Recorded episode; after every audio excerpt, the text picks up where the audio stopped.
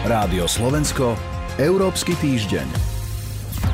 Svet, ale aj Európska únia vo veľkom diskutujú o možnosti uvoľniť patenty na výrob vakcín proti COVID-19. Lídry o téme rokovali tento týždeň aj na neformálnom samite v portugalskom porte.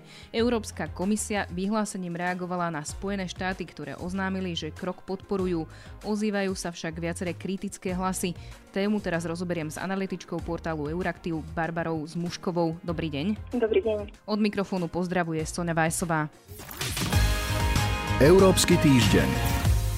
Predsedníčka Európskej komisie Urzula von der Leyenová povedala, že Únia je ochotná rokovať o akomkoľvek návrhu, ktorý pomôže vyriešiť krízu. Jedným teda z tých riešení má byť uvoľnenie patentov na výrobu vakcín proti COVID-19. Povedzme si, o čo vlastne ide a prečo sa o tom teda teraz hovorí. Ide o to, že na svete je stále málo vakcín. To samozrejme vidíme aj u nás. Ani my stále nemáme vakcínu pre každého, kto by ju chcel. Ale stále treba myslieť na to, že sme vyspelá krajina. A v tých je už v priemere zaočkovaný jeden zo štyroch ľudí. V tých chudobnejších je to jeden z 500. Výrobcovia tvrdia, že sa snažia všemožne produkciu zvýšiť a že uzatvárajú zmluvy aj s externými dodávateľmi. Ten proces ale stále riadí súkromná firma. A tá možno z rôznych dôvodov, či už biznisových, alebo možno aj jazykových alebo logistických, nevyhľadá každú jednu fabriku na svete. Ak by sa uvoľnili patenty, čo by sa urobilo na úrovni Svetovej obchodnej organizácie, takéto fabriky by mohli začať vyrábať tzv. generické verzie už schválených vakcín. A to aj bez dohody dohody s pôvodnými vývojármi. Čiže ide tam ako keby o to, aby sa tie vakcíny dostali aj chudobným krajinám. Presne tak. To je ale samozrejme dôležité aj pre Európsku úniu, pretože ako sa vraví, pandémia nepozná hranice. A veľmi dôležitý fakt je tam, že ak v nejakej rozvojovej krajine vznikne nejaká mutácia, pretože tam nie je zaočkovanosť, to sa samozrejme dotkne aj nás. Hovorili ste teda teraz o tých rozvojových krajinách alebo teda chudobnejších krajinách a nových mutáciách. Debatu o uvoľňovaní patentov rozprúdili India a Juhoafrická republika, kde sú prítomné tie nové kmene koronavírusu, ale teda najnovšie o tom hovoria aj Spojené štáty.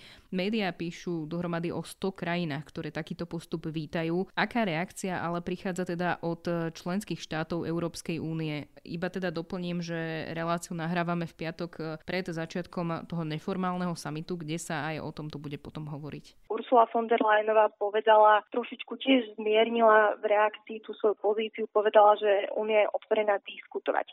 Je to aj preto, že Únia funguje inak ako USA. Ona nemôže tá komisia výjsť tým, že meniť stanovisko, musia sa najskôr na spoločnom postupe dohodnúť členské štáty. Tie pozície sa zatiaľ v reakcii rôznia. Francúzsky prezident ten návrh i hneď podporil. Rovnako aj talianský minister zahraničných vecí. Napríklad ale hovorca nemeckej vlády skôr volil opatrný slovník, volajúci po menej radikálnych riešeniach. Čiže teraz aj na tej úrovni členských štátov a potom neskôr aj v Svetovej obchodnej organizácii najskôr bude musieť byť vyrokovaná dohoda. A aj tá americká strana uznáva, že to tak skoro nebude. Ako na to napríklad reagujú farmaceutické firmy? Áno, oni sú jednoznačne proti. Tvrdia, že všetku tú kapacitu na výrobu vakcín už vyťažili svojimi licenciami. Veľmi ťažko povedať, či to tak naozaj je, pretože neexistuje prehľad na celosvetová databáza fabrík na vakcíny. Keď sa vrátime do Európskej únie, v akej pozícii je pri tom uvoľňovaní patentov?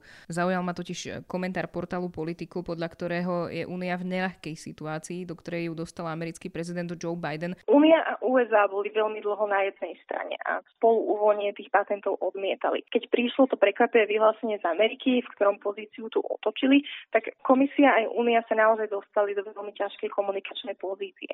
Aj tú zmenu v Amerike, ale treba vnímať v tom politickom kontexte, že Biden naozaj si vzal za ten cieľ v úvode svojej administratívy zaočkovať veľa ľudí vakcínou, ktoré je zadarmo. Takže možno sa trošičku aj dalo očakávať, že aj v, to, v tejto problematike sa bude chcieť odlíšiť od tej predchádzajúcej administratívy do, Donalda Trumpa.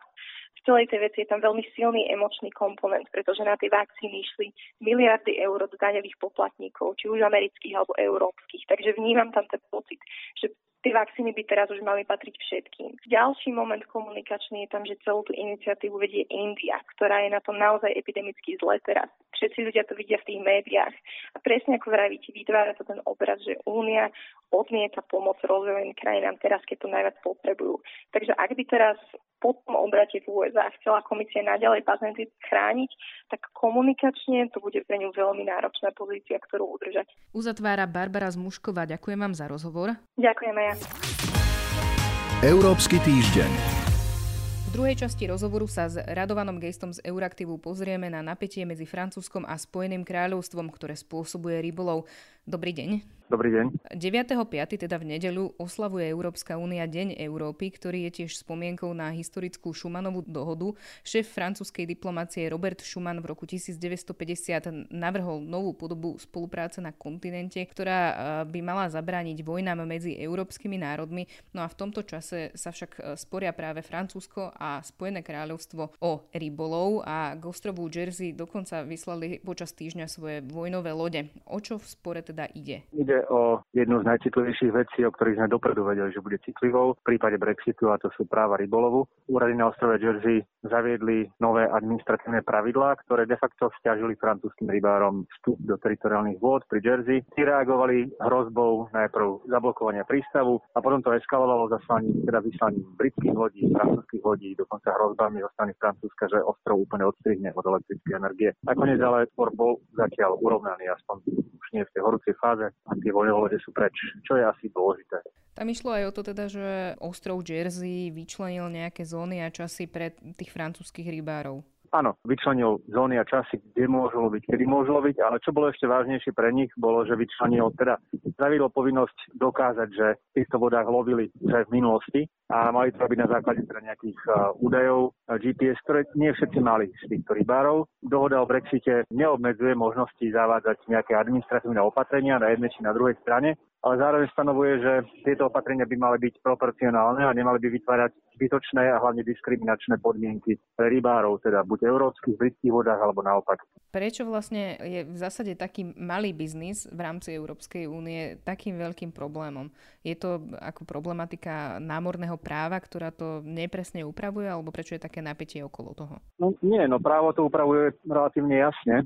Máme dokonca aj dohodu o Brexite a ďaká Bohu, že máme dohodu o Brexite a o tom obsahuje aj úpravu tejto vzájomnej možnosti vstupovať do teritoriálnych vôd a loviť tam. Ale vždy je tam nejaký priestor, v ktorom budú manévrovať obe strany a tým priestorom sú administratívne opatrenia. Samozrejme, ako ste povedali, nie je to ekonomicky dôležitý biznis, ale on je ekonomicky dôležitý pre určité komunity. Tie komunity bývajú v politike dosť hlasné, aj na britskej strane, aj na európskej strane, teda v niektorých krajinách. Tie komunity od rybolovu výrazne závisia. Európsky rybári dnes loviaci v tejto časti mori by bez prístupu do britských teritoriálnych vôd reálne nemohli prežiť. Neprežilo by toľko, ako ich teraz je. Vlastne britská vláda alebo tí, ktorí žiadali Brexit, už od začiatku považovali znovu získanie kontroly nad teritoriálnymi vodami, nad ekonomickou zónou a tým pádom obmedzenie možností európskych rybárov vstupovať a loviť v týchto vodách. To je jeden z hlavných bodov alebo dôvodov Brexitu, takže o to je to ekonomicky, teda o to je to politicky citlivejšie. A ako sa k tomu teda stavia Európska únia aj teraz